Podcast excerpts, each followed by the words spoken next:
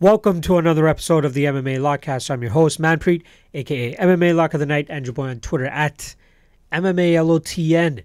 We are back. It feels like fucking forever. I was telling my man Big Rob that if that one day comes where, or sorry, that three week stretch comes where there's no fucking UFC event and I have to be absent from this from this chair for three weeks, it's gonna be like putting on a new glove after I get back.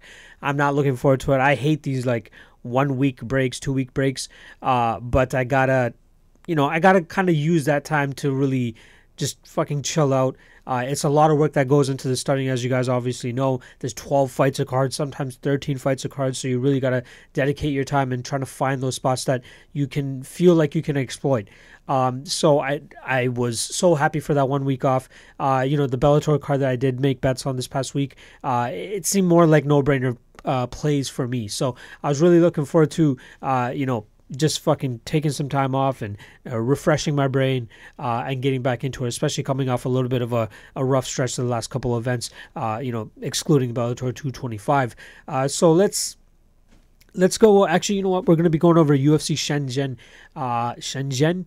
Hopefully, I said that right. Uh, headlined by Jessica Andrade against Weili Zhang. I've been high on Zhang since she made her UFC debut. I think she's going to be a problem for Jessica Andrade. Will she defeat her? I don't know. You're just gonna have to stay tuned and, or just fucking skip to the end and see if I actually picked her or not. Regardless, uh, first let's go over the uh, past two events that I had since that's the last time uh, we spoke. UFC 241, Anaheim, uh, headlined by Daniel Cormier and Stipe Miocic. Uh, I was I don't I can't remember the last time I've ever been as confident in a fighter as I was Daniel Cormier before going into a fight. Uh, you know, especially the last time he fought Stipe Miocic. I should have made that my lock of the night play at that plus 240 crazy uh, odds that I got, but I don't know. I, I, I, shied away from the trigger as uh, that much. Uh, up playing two units on him. Wish I played more. Regardless, I was super confident in, in him coming back this time around. You know, Stipe Miocic out for a whole year. Daniel Cormier just everywhere skillfully is probably the better fighter. And that showed for about three and a half rounds before uh, Stipe started to take over with those body shots. But, you know, as a boxer, he's probably the better boxer, but he was implementing such a weird game plan. I, I know my man Kenny Florian went uh, really hard on this last week uh, on his Anik and Florian podcast, but man, with the skill set and fight IQ that Daniel Cormier has, it was kind of. Uh, it was almost appalling that he was going in with that type of game plan. I completely understand, you know, keeping Stipe on his back foot, pressuring, but I feel like his striking defense could have been a little bit better. Regardless, Stipe made an adjustment in that third round uh, and just fucking, or fourth round, I it's been two weeks. I can't fucking remember. It was either third or fourth round. He made that adjustment, uh, started going to the body of Daniel Cormier, uh, and then eventually put him out. Man, that was a tough L to take considering how well Daniel Cormier, uh, you know, or uh, the fact that Cormier was up pretty much three rounds before he actually got finished. The, those ones are kind of the worst. You know, the fight's really going your way, uh, but especially when the guy's kind of taking more risks. Like he had a flawless first round after he took Stipe down and was able to control him. Stipe had nothing off his back, couldn't even get up either. Uh, so you would think that a guy like Daniel Cormier with a wrestling prowess and the cardio that he's shown in, uh, sorry, his cardio that he's shown in his past couple fights, you know, we know that he can go the five rounds. We know that he has the gas tank and he's even gone with the to, with the goat uh, five rounds as well. So. Um, I was expecting a little bit more of a wrestle heavy uh, game plan here from Cormier. It seemed like he wanted to get uh, Miocic out of there early. However, you know, even if you implement a wrestling game plan, I think he could have opened up some submission opportunities for himself too. Um, but he chose to fucking fight it the hard way and he ended up taking the L. And so did we. Minus five units on a lock of the night play there. Very, very fucking demoralizing. Uh, not to mention everything else that happened that night. So I ended up going two and three that night with Cormier, you know, kind of capping it off. Uh, I'll quickly go over the other ones. I had a 1.5 unit play at plus 120 on Hannah Cifers and uh, Kyung Ho Kang. Uh, yeah, probably should have made that my lock of the night play, if anything. Uh, next up, we had Manny, Bermudez, Manny Bermudez against Casey Kenney. Casey Kenney always coming on top on some of these scrambles. You know, Manny Bermudez uh, loves to hunt for that submission, so he come he, he often gives up his position, but you know, up until this point, he's always found the the, the finish. Uh, unfortunately, Casey Kenney was able to stay out of those submission attempts, uh, and then uh, eventually right away with that decision victory, I believe it was. Uh, next up, uh, another hit that I had was Nate Diaz, uh, plus 118 for 1.25 units is what I bet on it. 1.47 units profited. I love that play, man. Like Anthony Pettis is a guy that can be easily broken, and uh, I kind of learned that in the Poirier fight, Poirier and Pettis, and uh, I was really high on Pettis going into that fight, but it seemed like as soon as things were not going his way, he would always find a way to get out. Uh, I know I bet on him against Tony Ferguson. That was strictly on, you know, based on the fact that he was a plus 300 underdog, uh, and if Tony Ferguson, you know, Tony Ferguson leaves himself to get hit, and Anthony Pettis is pretty precise with most of his striking. Uh, however, you know, Tony Ferguson's pace and pressure, which I believed would have been the culprit of his victory there. Um, you know, it came through fruition and it and it broke Anthony Pettis and Nate Diaz goes out there and breaks Anthony Pettis again. So if you can get fucking anybody against Anthony Pettis at plus, you know, at plus money, um, but not just anybody's right. Some somebody that's known to have forward pressure, very durable, uh, and a great fighter, just like Nate Diaz. You got to take the fucking shot, even if Nate has been off for as long as he was off. Um, but yeah, uh, and then lastly, I had then Ian Heinisch loss to Derek Brunson. I think that was more of a an impulsive play on my part. You know, I, I got to be fucking smarter than that. It's so dumb that I, I made that mistake. Uh, but uh, I thought that with the tools that Ian Heinisch presents, he was going to be able to break Brunson as well. Brunson, Brunson, you know, kind of fucking stuck it through and and showed that he was the better fighter that night. So big ups to anybody that cashed on Derek Brunson at plus money. Uh, I gotta fucking take that L and and just fucking and and just move the fuck on. So uh, overall for UFC 241 minus 8.72 units. Brutal, brutal night. Uh, three and two on bet, or sorry, two and three on bets. Uh, but I came back with a small victory this past weekend at Bellator 225. Uh, first off, I had a actually a parlay of Tyrell Fortune and um, Vitaly Minakov uh, when he was originally supposed to fight uh, Javy Ayala. However, um, Ayala pulls out. I can't remember why, and we get Timothy Johnson to fight him uh, on pretty much short notice. So uh, on a day's notice, hours notice, I should actually say. Um, so with Fortune, uh, you know, it, it, that parlay ended up canceling out. We got Tyrell Fortune straight up two units minus 423. Nothing to fucking gloat about there, but he gets the victory plus 0.47 units on that play, a 24% ROI. But whatever, I'll fucking take it. Uh, and then next up, I had uh, a 1.5 unit play on the under one and a half on the main event, which was Matt Mitrione against Sergey uh, Kharitonov. Uh, that was 1.5 units to profit 1.15 units. So I end Bellator 225 at 1 point, plus 1.63 units for a 46% ROI. I'll fucking take it. You know I mean? A win is a win, uh, even if it's two units on a minus 423. So that kind of brings us to our next event, which is UFC Shenzhen. Uh, it's a card littered with uh, UFC debuts, uh, people who are just making their second fight in the UFC. It's a it's a salty card. I'm I'm not gonna be I'm not gonna be shy about it. You know, for for an MMA handicapper like myself, obviously when you start putting in time and watching some of these people, you want to see how these matchups end up transpiring and how they actually, uh, you know, turn out based on uh, the information that you gather, gathered from watching their past fights. And you know, if it wasn't for that aspect alone, like a, a guy like Tony, like my co-host on Combatisaurus, or you know, even for a guy like Rob, you don't you don't give a fuck about shit like this. You know what I mean? Like Tony is a hardcore is a hardcore casual, as I like to say. Uh, and I think with even him, we said on the last episode of Combatisaurus that well, there's a lot of these fights we'll probably just skip through. You know, I, am gonna force him to watch a couple of these fights because there are some matchups that I really want to see how they play out. Uh, but yeah, very very salty card in terms of name value, but you know names that are pretty big right off the bat. Demir Ismagulov, Damir Ismagulov against Thiago Moises. That's a fucking phenomenal fight. You're talking about a guy that's 18 and one fighting a guy that's 12 and three who is you know he's come across uh, he's coming off a victory, but uh, very talented guy. Um, what other fights? Jumping out. The return of Anthony Hernandez, you know, I'm very interested to see how he bounces back from that loss to Markus Perez uh, against a, a, striker. And this should be a very fun fight against Jun Yong Park. Uh, very, very fun fight. Both guys like to slug. Uh, so I think that'll be very entertaining. So they may not have the name value, but I know for sure they'll bring a show and a lot of people will know them uh, after this card. Fuck, I keep hitting the goddamn. All right, hopefully that's all right. Anyway, uh, Kenan Song against Derrick Krantz. That might be another crackerjack. Uh, the UFC debut of Mizuki Inoue. Yeah, I love my man Movsar Evloev. Uh, I wish he was still fighting uh, Mike Grundy.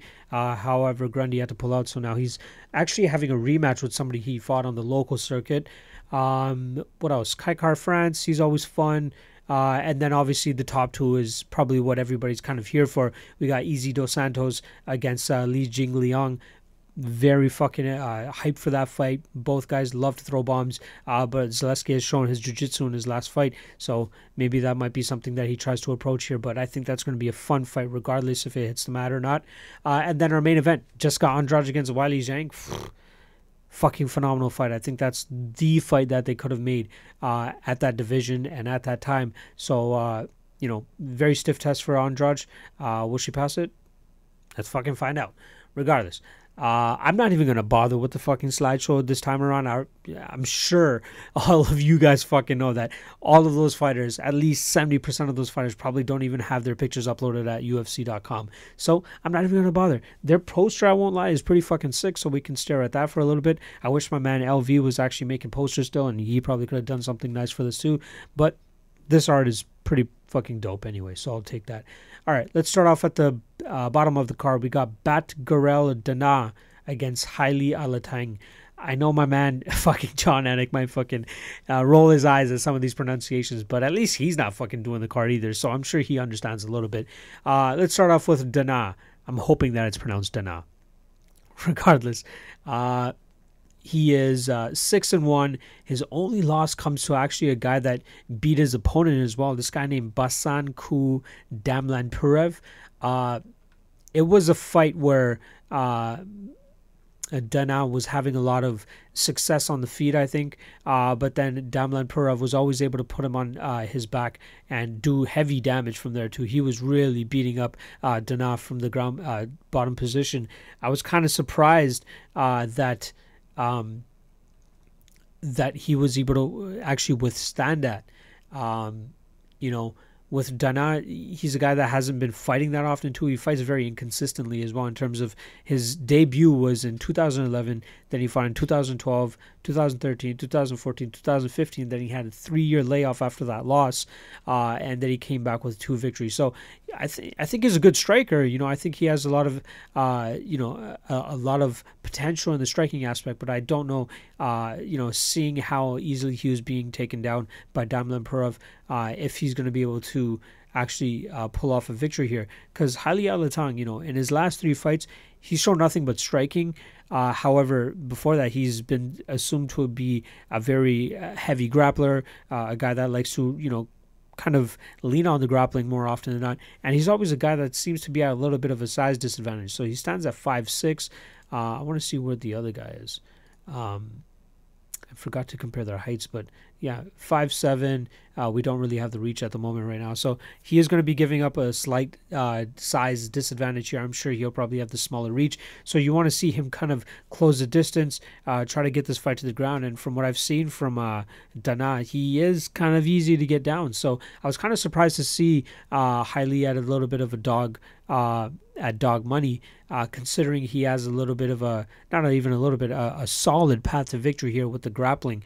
Uh, you know, even though we haven't seen it in his last three fights, maybe that kind of adds to the plus money uh, incentive there. You know, maybe a lot of people are thinking that he's going to start getting away from the the the grappling game that he has but i feel like he'll notice that you know he has what uh 19 20 fights he's a veteran, man. He's been fighting for a while. I'm pretty certain that he knows he may have the the disadvantage in the the the, the striking here, uh, which you know was kind of the was kind of the the story in his last two fights. He still ended up knocking those guys out too. But uh, I feel like he can definitely lean on his grappling uh, if it gets a little bad uh, or if the going gets rough, as they say. Uh, and I think at what's he at now? God damn, that line closed hard. Fuck. So I saw Haile Alatang around plus 180 yesterday, and now he is plus 120. So I should not have fucking waited. But uh, I, I like him at plus money, and uh, this much, uh, I got to see where the line goes. Um, yeah, uh, I, I like Haile Tong at plus money. So if you can get him at like plus 120, plus 130, uh, I would definitely take the stab on him. but I do do think that he uh, his the disadvantage on him will be uh, you know in the striking realm. So I, I would be very wary uh, if you can get at plus money. Uh, but I'll take Alatang regardless. Um, I think he gets a victory here. He, he implements his grappling uh, and pulls off a decision victory. Something in the throat today, guys. I apologize. All right, let's move on to our next fight. We have Karol Rosa versus um, Lara Procopio. I hope I nailed that. Um, starting off with Karol Rosa, uh, she loves her striking. Uh, she's on that PRVT team. Uh, I feel like the, a couple of the Pitbull brothers are there too. Uh, it's just a, a, logo I've seen uh, almost everywhere. Let me see if I can pull up that. Uh, Jessica Andrade is from that team. Hanato Mo- oh, Hanato Monaco, not even Moicano. Um, Ederson Mojica. So there are some guys that were from this. I, I Priscila Cachoeira seems to be on it man, there seems like a lot of other people that I feel like were on this team because I always see that fucking that logo everywhere. Anyway, uh, is a striking dominant fighter. You know, in her last fight against Giselle Mojica, she showed a lot of great leg kicks. Uh, she ended up finishing the fight near the end of the the, the third round, so uh, with about 39 seconds to spare. Uh, but uh, I think in this fight with Lara Procopio, who's going to be looking for the takedown and trying to get submissions as often as she can, or at least you know as as soon as she can. Um, I think she's going to have some trouble here. Um, I think Karol does a little does a very good job of bringing her feet back uh, after she kicks, and she's very uh, she's very pertinent on making sure she implements her leg kick game as well. She did a lot of damage to Giselle, uh, which ended up leading to that finish. Uh, so in this fight against Lara, I think she needs to uh, maintain that confidence in her leg kicks and make sure she gets them back quickly enough that Lara isn't able to kind of jump in on a takedown.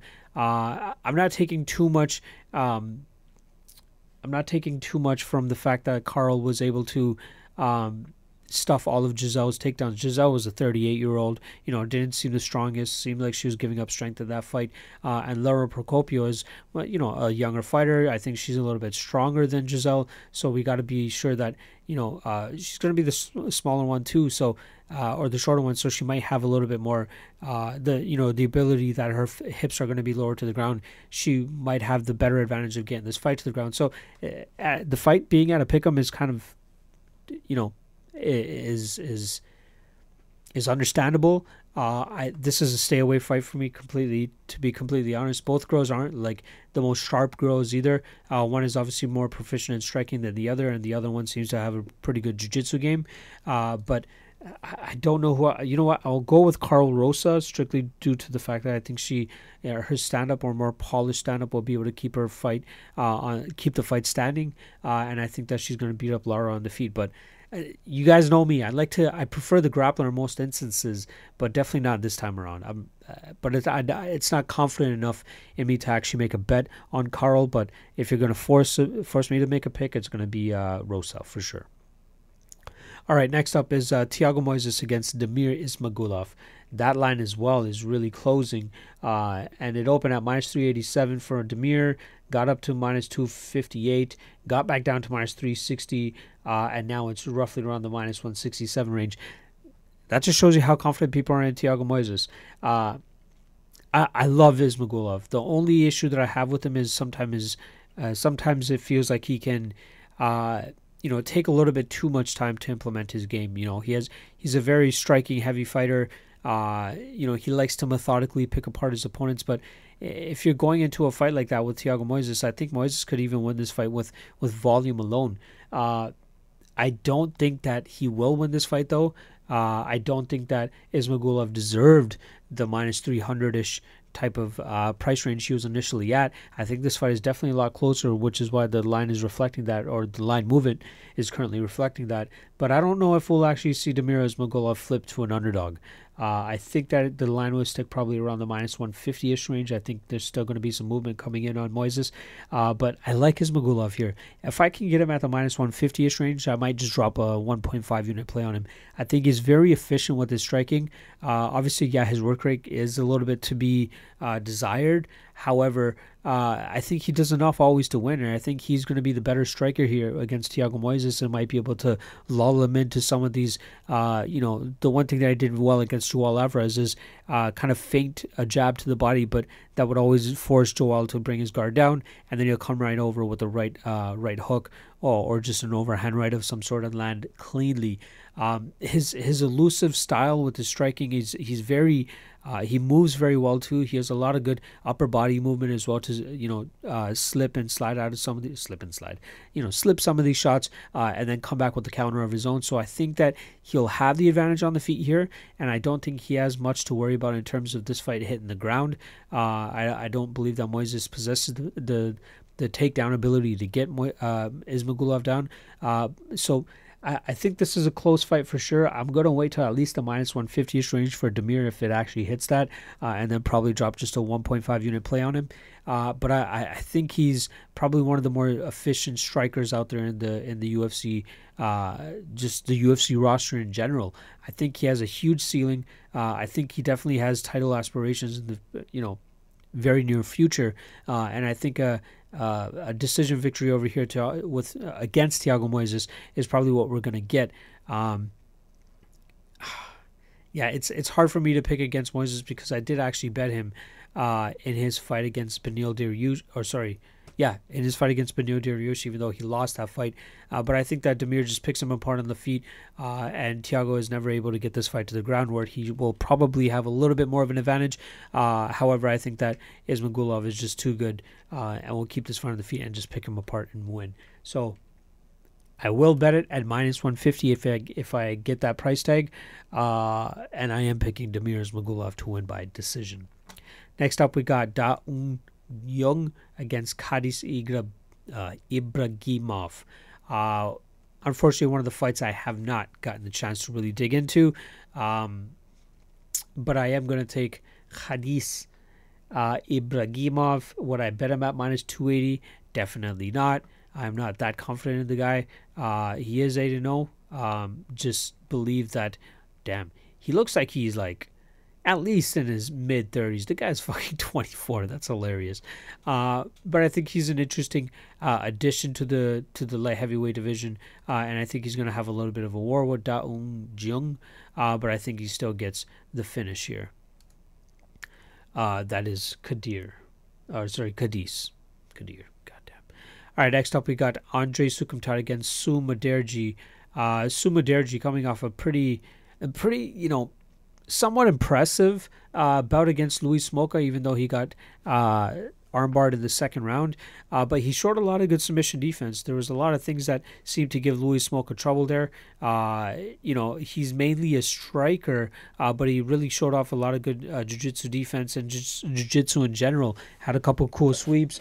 Uh, was able was close to locking up a, a triangle as well, but uh, was able to slip out of it. Uh, and then he eventually succumbed to an armbar in that second round. But I think that you know he showed a lot of people that he had uh, a decent ground game. Uh, but I don't think that's something that he's going to have to worry about here against Andre Soukhamthath. I think this is a fight that will mainly play out on the feet, and if anybody is going to kind of uh, implement the grappling game, it might be Andre Soukhamthath, but I don't feel confident enough in that. Uh, you know, he probably has the world's worst fight IQ, and we all know the story, so I'm not going to repeat it. Uh, but I think that uh, this fight will probably play out on the feet. Uh, I do think that uh, Soukhamthath has some great striking, uh, but I do think that uh, there might be some, uh, you know, hometown advantage playing in here with Su. Uh, what's the odds on that fight right now? Plus 158 ish with Su. Uh, I'd have to look into it a little bit more. it's really hard to get fucking tape on Su. these WLF fucking the, that promotion WLF. It's just so hard to fucking find fights on these guys. Uh, man, he fights like every two or three months when he's fighting for WLF wars. Uh, regardless, um, I gotta run, run, a little bit more tape. I do I do believe I have one more fight on the tape index. That's not the Louis Smolka fight, so I'll definitely take a look into that. Uh, but with Andre Soukhamthath, I think he's just going to try to keep this on the feet. It's going to be a striking contest. Uh, I don't feel confident playing Andre Soukhamthath at minus 170 or so. Uh, so dog or pass situation, and I will pick Su uh, to win as well. Will I bet it eventually? Maybe. Like I gotta, I want to dig it a little bit more. Uh, but uh, yeah, Soukhamthath is just def- definitely not a guy you ever want to have your fucking money on. All right, let's move on to the next fight. Anthony Hernandez against Jun Yong Park. I think this fight will probably be the fight of the night. These guys come out for war pretty much every fucking fight. Uh, I want to see what the fight doesn't go to decision is at. Because that might be an interesting play here. Ooh, minus 175. It's actually not too bad. That might be a potential lock of the night play worthy. Uh, but both guys are strikers. Um, with Anthony Hernandez, he was a guy that I was really huge on coming into the UFC. Uh, you know, he had his Dana White Contender Series fight uh, changed to a no contest because he's. I think he tested. I think he tested positive for marijuana. So uh, it was a 40 second demolishing of the can crusher Jordan Wright. Let's see what that guy's been up to. He's still 9 0. He hasn't fought since the Anthony Hernandez fight. That was probably just like a huge wake up call for him. If anybody doesn't know who the fuck Jordan Wright is, this guy has a combined uh, opponent's record of, not including Anthony Hernandez, but what is it, eight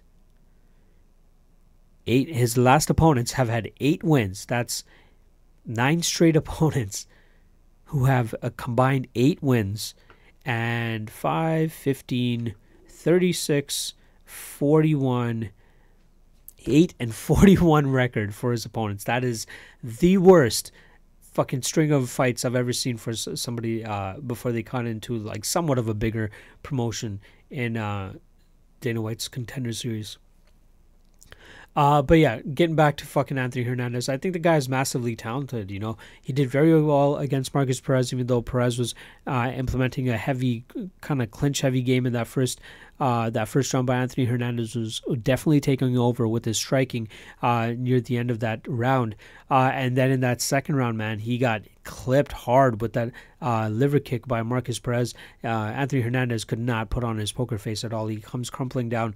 Uh, defense for a decent amount, uh, and then eventually Markus Perez ends up locking up an anaconda choke uh, and choking out Anthony Hernandez a minute and seven seconds into that second round. That was a great fight, you know. Uh, with as much as Perez was trying to clinch Hernandez, Hernandez was always fighting out, uh, landed some beautiful elbows. Uh, definitely won that first round, in my opinion, even though he had uh, a pretty bad cut on him. but you know, Perez comes out there and submits him in the second round. just a bump in the road for him. You know, I think this fight against Jun Yong Park is going to be a, a kind of a tell, and I think it's a kind of the perfectly styled matchup as well, if I'm not mistaken.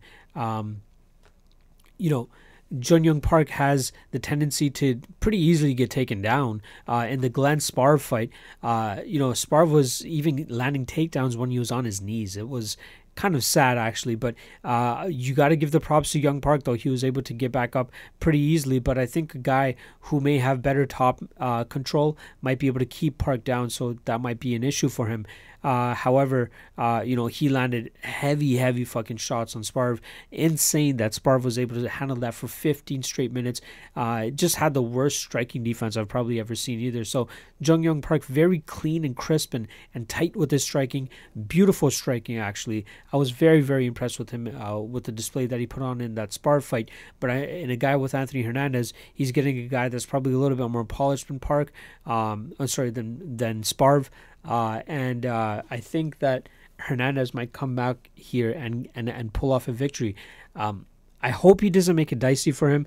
I hope that he's able to actually, um, you know, implement a little bit of a smarter game. I know I said that this might be the fight of the night, and I truly believe it will still be the fight of the night. But I think that if, if Anthony Hernandez comes out there and tries to grapple uh, Jun Yong Park and try to make this a dirty fight, he probably will get the nod. Um, I think that Young Park is kind of more so just uh, so firm on his stand and bang style, and and he's gonna out macho you in a sense, where he's just gonna land the bigger and better shots. I think that might play against him here. I think that uh, Hernandez uh, will stay in this fight. Uh, you know, I still praise his durability. You know, that fight he had against Brendan Allen, five straight rounds against a tough, tough guy in Brendan Allen, who definitely deserves to be in the UFC. I think he did get a contract, if I'm not mistaken, uh, off the contender series. Uh, but I love Hernandez here. You know, I, would I bet him though? What's he at right now? Minus 181. I think that's a little high for me you don't know how a guy is really going to come back from taking their first ever career loss.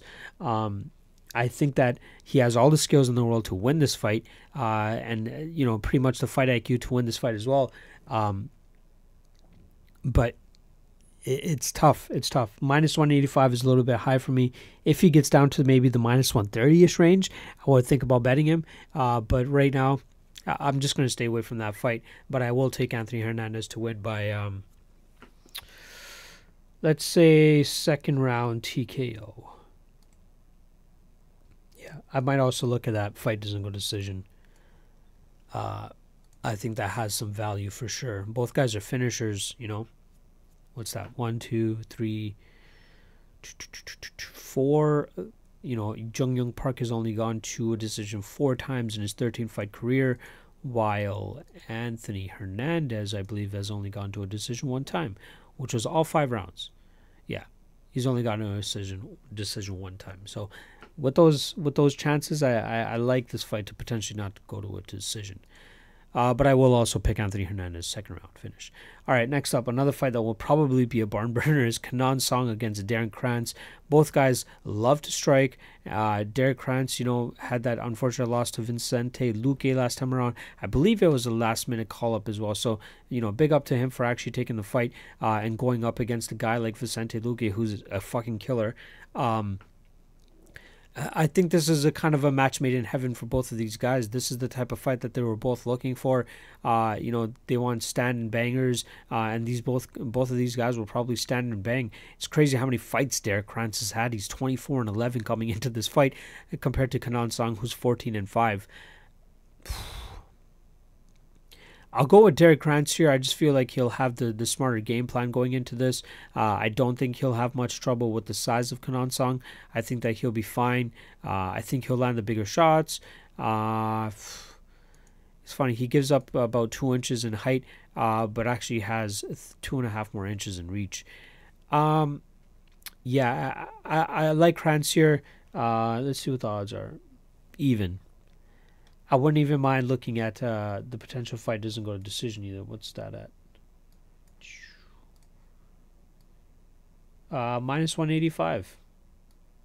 Maybe that maybe that might be the play for this fight. I'll take a look at that a little bit harder. But uh, I'm going to take Krantz by third round TKO. Uh, I think he just, you know, his dur- durability holds up against Song, uh, and then he just out cardios and TKOs Kenan Song in the third round. Um, next up, we got Mizuki Inoue against Yanan Wu. Uh, the fucking tough thing here for Mizuki Inoue is she's coming up in weight. Uh, you know, she fought last time at 115. She's coming up to 125. I'm not sure exactly why, uh, but I think the fact that she's making her UFC debut against a you know a UFC tested fighter who's fought twice in the UFC already, as well as coming off a uh, armbar victory over Lauren Mueller her last time around. Excuse me, guys. She was a plus 305 underdog going into that fight. That was crazy. Uh, and she pulled off an armbar. Uh, skill wise, I, I think that Mizuki Inoue is the better fighter. Uh, but with ev- all those other X factors going into this fight, it's tough for me to pick Mizuki Inoue. She's roughly around plus, or sorry, minus 135 or so. Yeah, I don't think so. Uh, I'm just going to pass on this fight. I will take anyway by decision, uh, but I just it's just too many too many things that you gotta uh, you gotta take into consideration going into that fight. And is the risk really worth it in that fight? Not in my opinion. All right, next up we got Zhen Hong Lu against Movsar Evloev. Evloev. And for everybody out there, this is actually the second time they fought. Uh, they fought, when was this? Way back in 2000, June 6th, 2015, where Movsar Evloev grinded his way to a decision. Uh, you know, his grappling is just so imposing, man. He's one of the guys I really have my eyes on. Uh, he definitely showed it in his last fight against Sung Woo Choi, uh, where he just grinded out Choi for three straight rounds stay out, stayed out of the harm of the striking, and eventually got this fight to the ground consistently. Uh, and I was really interested to see how it would work against a guy like Mike Grundy, who kind of has the same kind of style. So it would have been easy, uh, interesting to see was that English style of Mike Grundy going to take over the Russian fucking uh, wrestling style of Movsar Evloev. Uh, however, seems like we're going to have to wait on that. I hope they rebook that fight after this fight, uh, but we'll see if Movsar actually comes out with the victory here from what I've seen from both guys, uh, I think that Movsar have has definitely gotten even more comfortable with his um, his his his imposing grappling, uh, and I don't think that Zhen Huang has actually uh, made any. Uh, improvements in that aspect, or anything significant enough to not think that the exact same thing is going to happen this time around. Uh, the fucked up thing is that was Movsar's second fight as a professional MMA fighter. So in 2015, how old was this kid? In 2015, he was 21. So at 21 years old, he comes in against an eight uh, fight veteran, eight fight, eight pro fights in Zhen Hong Lu, uh, and just completely just out grapples him, outworks him, out out outputs him. Um, I love. Oh fuck, he's minus 700 now. God damn. I was honestly looking to parlay him even if he was in the minus 400ish range, but minus 700 is just fucking ridiculous. I gotta see if that line somehow, some way comes back down a bit. Uh, but I, I, love fuck, I love Movsar. I, he will always be one of my parlay pieces. Uh, you know, no worse than minus 500 or so. But he was always going to be that cherry on top until I can, until he goes up against a guy possibly like Mike Grundy. You know, I, I would have to see what the odds were on that fight were. Um, yeah, obviously they didn't have it, but I would love to see what the odds on that would fight would have been. Uh, but uh, against guys like ha, uh, Lu, you got to go with Movsar. So I'm going to go with Movsar by decision. I will give Zhen Hong Lu. Uh, you know, he does have some durability, so I'm not too worried about that. Uh, but I think that uh, Movsar Evloev by decision. Uh, you know what? i will wait and see what that uh, what that uh, that prop bet looks like, and I'll probably just fucking play that if it's in playable range minus 175 for the fight goes to decision. Uh, but I'll see what mo- what Movsar by decision is, uh, and maybe make a small play on that. All right, next up we got Mark De La Rosa versus Kai Kara France. Uh, Mark De La Rosa loves to try to get this fight to the, loves to get fights to the ground and try to implement his jiu-jitsu uh, against Alex Perez. He was just a little bit too comfortable on the back end and tried pulling off submissions that he probably wasn't going to be able to pull off. Uh, Alex Perez, you know, advances to 21 and uh, sorry, 22 and six, I believe, with that victory, uh, while Mark De La Rosa falls to 11 and two it's kind of unfortunate that he's like he's giving up that much reach. Yeah, what was he? 135 against Alex Perez, and now he gets to go back down to 125 against Kai Kara-France. So uh, he'll finally be, you know, in the weight class that he probably should be at, considering the height that he's at. Uh, he'll be slightly taller than Kai Kara-France here, uh, but he'll give up an inch and a half in reach. Um, it's going to be pertinent for Mark De La Rosa to get this fight to the ground. You know, Kai Kara-France really uh, throws bombs. Uh, good striker, uh, decent all around fighter. Uh, since his, uh, what was it? He was on the Ultimate Fighter season 24. Uh, he lost that, then went to Rizin, lost that fight. But since then, he's won seven straight fights, uh, as well as two straight in the UFC. One coming off a huge victory over Raulian Paiva, who was 18, 18 and 1 going into that fight. Um, yeah, I, it, it's if if Kai Kara-France is able to keep this fight on the feet, which I believe he'll be able to do. He should be able to land bombs on Mark De La Rosa uh, and just you know hurt him uh, and make it a much diff- much more difficult fight for him. I don't know how much further I can really get into that fight because it's kind of just a striker versus grappler in my opinion. Uh, with the striker just being able to throw bombs. Uh, yeah, I'm gonna take Kai Kara-France here. What's the odds? Minus two thirty five. Yeah, I, am not gonna play Kai Kara-France that high you know, Mark De La Rosa could definitely pull it off, uh, but I don't see that outcome likely. Uh, so I'll definitely go with Kai Kara-France, probably probably by decision here. Um, you know, just landing the heavier shots, never really putting De La Rosa out, uh, and then getting the victory that way. But wouldn't play him above minus 200. Just being honest. All right, next up we got Elizeu. I like fuck it. I like to call him Easy Dos Santos. Uh, Easy Zaleski Dos Santos. E Zaleski Dos Santos. Easy Dos Santos, as my guys from the co-main event podcast normally say. So, Easy Dos Santos against the Leech, Li Jingliang. This fight is probably going to give Anthony Hernandez and Jun Yong Park a run for their money for fight of the night. Uh, guys are these guys are bangers, you know. But Zaleski has shown, like even in his last fight against Curtis Millender, if he needs to take a fight to the ground, and that's probably the best way for him to win, then he's gonna fucking do it. Uh, will he pull it out here against Jing Liang? I think he he will try to test the striking a little bit more here. I don't think he's going to be as uh, dead set on getting a takedown like he was against Curtis Millender. Uh, I think he wants to test out his striking here. You know, Li Jing Liang is not the most technical striker, striker but definitely throws with a lot of heat. Um, has good leg kicks. Um, you know, he had a war against David Zawada and then eventually won by his side kick to the body. Um, fuck. Uh, I believe I bet the under two and a half on that against Lee and David, and then it just fucking ended with 53 seconds left in the third. Uh, but in terms of this fight, uh, y- there's no way you can't go with Zaleski dos Santos. You know, he's minus 290. I may potentially think of uh, parlaying him here with somebody. Um, maybe, not 100% certain. Uh, but I do like this fight for Zaleski. I think he has the better ground game. Is he going to take it to the ground? I'm not 100% sure. Uh, I do like his jiu-jitsu a little bit better. Um, and I do like his striking a little bit better. He might be a little wild at times, but I think technically he's going to have the advantage here on Lee. Uh, and I think he'll be able to dictate the pace on the feet a little bit better than Lee as well. So I'm gonna I'm gonna take uh, Zaleski here. Will he be able to finish him? I don't think so. I think this will be more of an outpointing than it is a finish.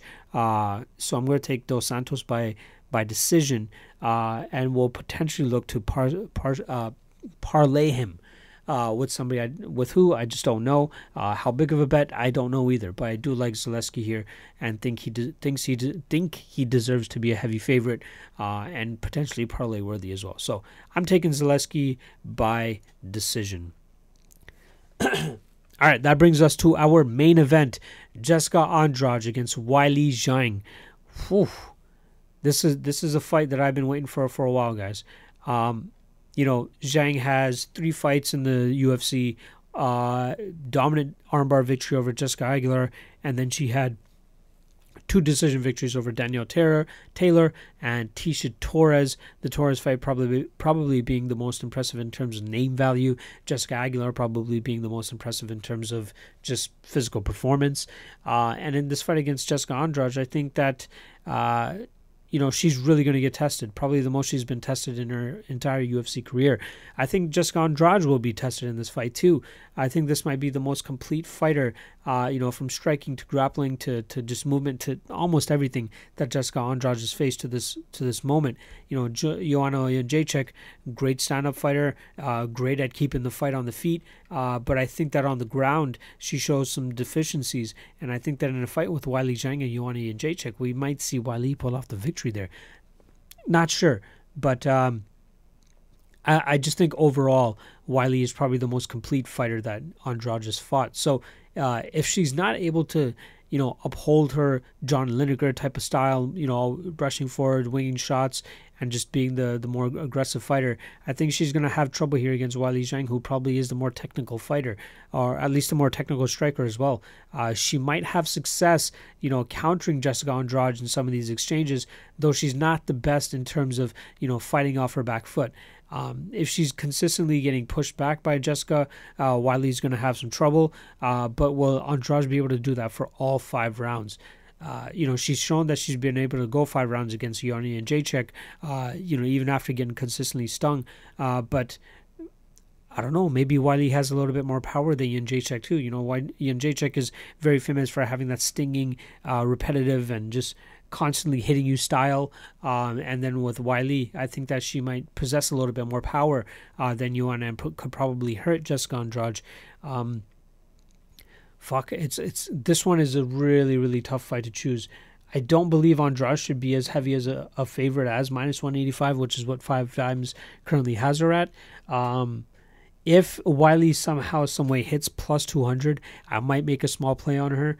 Uh, but uh, you know, if it's anything but that, I think it's a fight that I'm probably going to stay away from. Uh, it's a fight that I really want to enjoy as a spectator as well. You know, both of these guys, uh, girls have have very uh, interesting styles, and and it's it's always cool to see how they implement their games. Uh, and I think that we have two contrasting styles here that, you know, kind of give us the ingredients for a really good fight. Um, how much does Weili kind of try to lean on grappling if that's the way she wants to go? Will she give up strength here? I, I think that Andrade is probably the stronger fighter, but Weili's pretty you know built and, and thick too, and quite you know quite strong herself. Um, fuck.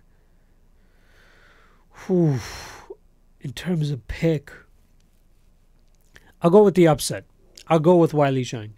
I think that she'll land the better shots uh, over the five rounds. I think it's going to go five rounds. I think she'll get the the judge's decision. You know, call it a hometown cooking if you want, but uh, you know, if she's able to stick and move and and stay you know, stay away from the big shots. You know, she might eat a couple shots, but as long as she stays away for the majority of the big shots, she might be able to land the better shots here.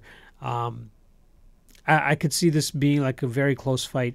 Uh, so in close fights, I'll more often than not uh, try to lean with the underdog here. Uh, and um, that's what I'm going to do with the Zhang. I'm going to take Zhang to be the first ever UFC Chinese champion. Uh, I believe that she gets the victory here, um, and I could be wrong. I, am a huge fan of Jessica Andrade. Don't get me wrong, but I, you know, I'm not confident enough to bet Weili Zhang at the plus 160ish range that she's at. But if she hits plus 200, I think the value is there on fucking Weili. You know, especially in such a close fight like this. So uh, either way, I'll pick Weili to win. I think she captures the champion, uh, the championship, and that just sets up so many other interesting fights that could possibly happen with her. And with how talented and skilled she is, I could see her possibly holding the title for a little bit. Um, and probably finally being that fighter the UFC's been looking for to, to kind of break into China, uh, and this might be the time for her. And I think it's you know I, I, think the the matchmakers definitely see that as well, which is why they've probably teed this event kind of up for her.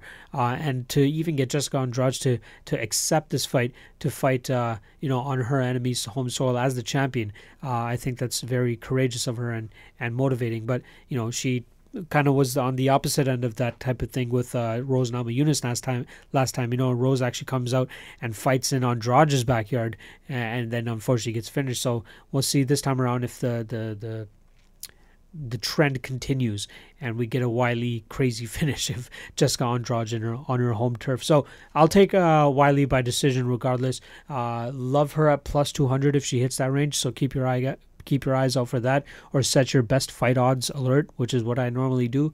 Um, and I'm going to take Zhang. That's it. That's pretty much a wrap on uh, the lock of the night. Sorry, the lockcast. Fuck. It's it's kind of late. I started a new job today. That's why I'm a little bit more dapper in terms of at least my my outfit. Um, it's fucking 9:25 right now. I got to work at uh, sorry, I got up at seven, seven o'clock, six thirty, seven o'clock. Uh, did my fucking new job. Came in all the way downtown. Then I had to come back out here into the GTA for uh, to get to my man, uh, Big Rob's place, uh, to record this. So it's now it's nine twenty-five. I'm surprised. I haven't given y'all a full yawn. That's for you, Big Marley. Haven't yawned at once. Now that I'm talking about about it, I might actually fucking yawn, but fuck it. Um, all right, so Follow me at MMALOTN uh, on Twitter. Website is MMALOTN.ca. Uh, fuck, that's pretty much all I got. That's all I got. I'm done. I'll see you guys next week for UFC 242, I believe it is, which is Khabib versus Poirier, which goes down September 7th. I can't fucking wait for that one. A lot of lot of juicy lines on that too, so I can't wait to break that down for you guys. But no bets yet for me for UFC Shenzhen. That should change very shortly. So make sure you guys keep your eyes peeled on my uh, timeline. Uh, and that is it. Oh, also, I have a guest with me next week as well, since it's a pay per view event. I can't wait for you guys to hear from him. But yeah, that's about it. I'm done. I swear, I'm done now. I'm out. Later.